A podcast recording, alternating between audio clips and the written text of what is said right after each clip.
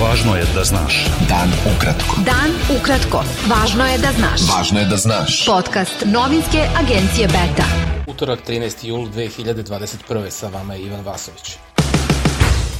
Predsednik Srbije i premijer Kosova Aleksandar Vučić i Albin Kurti sastaće se 19. jula u Briselu u okviru nove runde dijaloga Beograda i Prištine uz posredovanje Evropske unije. Portparol Evropske unije Petar Stano izjavio je da je bilo napretka na poslednjem sastanku u okviru tehničkog dijaloga. Premijer Kosova Albin Kurti izjavio je da Kosovo može da nastavi da funkcioniše i bez priznanja Srbije i da vlada koju predvodi odbija da to priznanje dobije tako što će ga platiti teritorijom ili funkcionalnošću. Predsednik Srbije Aleksandar Vučić obišao je rekonstruisanu brodsku prevodnicu na hidroelektrani Đerdap 1, u čiju obnovu je uloženo 28,5 miliona evra. Vučić je rekao da su evropljani poklonili Srbiji 11 miliona evra za taj projekat, a da Srbija plaća 17,5 miliona evra po najnižim stopama iz kredita Evropske investicione banke.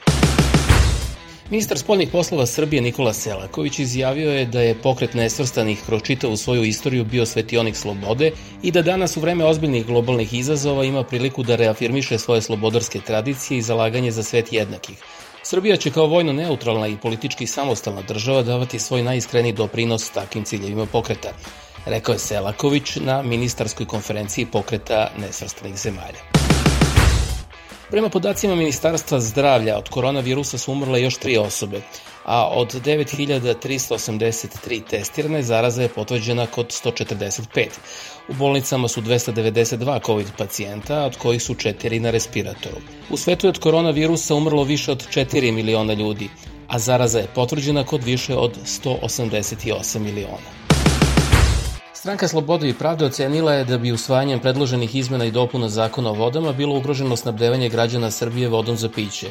SSP je ukazala da nacrt izmene zakona o vodama otvara mogućnost legalizacije mini hidrocentrala, zbog kojih se reke trpaju u cevi i mogućnost davanja u zakupu vodnog zemljišta koje se odnosi i na plovne objekte koji ugrožavaju vodoizvorišta. Srpski pokret Dveri saopštio je da bi izmenom zakona o vodama bila otvorena vrata za nove slučajeve krupne korupcije, jer je cilj izmene tog zakona da se vodno zemljište da vlasnicima splavova i onima koji se bave eksploatacijom šljunka. Istorijski se nalazimo u trenutku koji je prekretnica, jer ovako dalje neće moći. I to što se radi sa rekama je crna struja koja želi da uništi sve pre nego što i sami sebe uništimo, izjavio je hrvatski rok muzičar Darko Rundek u Kraljevu tokom kampanje Umetnici za reke Balkana. Na konferenciji za novinare inicijative Pravo na vodu povodom kampanje protiv izgradnje mini hidroelektrana na području planinskih reka oko Kraljeva, Rundek je rekao da to tako ne može da funkcioniše na ovoj maloj planeti. Poslodavci u industrijskom sektoru nezadovoljni su najavljenim povećanjem minimalne zarade za 2022. godinu na 35.000 dinara i tvrde da će to biti veliki finansijski udar na smanjene prihode tokom pandemije koronavirusa. Više javno tužilaštvo u Beogradu odbacilo krivičnu prijavu glumice Daniele Steinfeld protiv glumca Branislava Lečića za krivično delo silovanja. Tužilaštvo je navelo da ne postoje osnovi sumnje da je učinjeno to ili bilo koje drugo krivično delo za koje se gonjenje preduzima po službenoj dužnosti. Ekipe gradske službe hitne pomoći su od utorka ujutru do 17 časova na području Beograda imale 45 poziva za intervenciju na javnim mestima, uglavnom zbog kolapsa ljudi od vrućine. Temperatura u Beogradu dostigla je 38 stepeni. Državna sekretarka Ministarstva za brigu o porodici i demografiji Milka Milovanović-Minić izjavila je da se 50. godina prošlog veka u Srbiji godišnje rađalo 160.000 beba, a sada samo 60.000. Beta. Dan ukratko. Budi u toku. Američki državni sekretar Anthony Blinken navao je u čestitki crnogorskim građanima povodom 13. jula dana državnosti da će tolerantna i inkluzivna Crna Gora koja je čvrsto ukorenjena u euroatlantsku zajednicu dovesti do prosperitetnije i sigurnije budućnosti za sve crnogorske građane. Hrvatski, slovački i poljski sudovi su prema mišljenju građana najmanje nezavisni u Europskoj uniji, uglavnom zbog političkog mešanja u njihov rad, pokazuju rezultati istraživanja koje je objavila Evropska komisija. Najveće poverenje u sudove imaju građani Austrije, Finske, Nemačke, Luksemburga, Holandije i Danske, gde se nezavisnost sudstva percipira kao veoma ili prilično dobro. Ruski fond za ulaganje objavio je ugovor sa najvećim svetskim proizvođačem vakcina, Institutom za serum u Indiji, o proizvodnji 300 miliona doza godišnje Sputnika V počeši od septembra. Vakcina će se isporučivati na indijsko tržište i izvoziti u više od 60 zemalja koje su registrovale rusku vakcinu.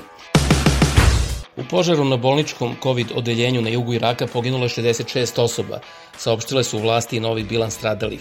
Više od 100 ljudi je povređeno u požaru koji je izbio u ponedeljak uveče u bolnici u gradu Nasiriji. Broj poginulih u neredima u Južnoj Africi porastao je na 45 uprkos naporima policije i vojske da zaustave proteste koji su izbili u siromašnim kvartovima dve provincije zbog zatvaranja bivšeg predsednika Jacoba Zuma. Francuska je pozvala sve svoje državljane da napuste Afganistan zbog razvoja bezbednostne situacije u toj zemlji. Strane trupe su posle 20 godina u Afganistanu u početku maja počele povlačenje koje treba da se završi krajem avgusta. Koristeći povlačenje, talibani dva meseca vode ofanzivu protiv afganistanskih snaga, tokom koje su zauzeli velike delove Afganistana.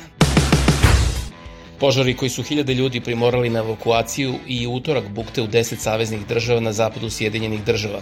Najveći od oko 60 požara u Oregonu ugrozio je snabdevanje susedne Kalifornije električnom energijom, jer je vatra došla blizu dalekovoda. Taj požar na granici sa Kalifornijom ugrozio je i 2000 kuća, a izgoralo je 7 kuća i više od 40 drugih zgrada. Olimpijsko selo koje će ugostiti oko 18.000 sportista i službenog osoblja zvanično je otvoreno u Tokiju, 10 dana pre početka igara. Lokalno stanovništvo zabrinuto je zbog održavanja takmičenja u doba pandemije koronavirusa. Bio je to pregled vesti za 13. jul. Sa vama je bio Ivan Vasović. Budite sa nama i sutra. Prijatno.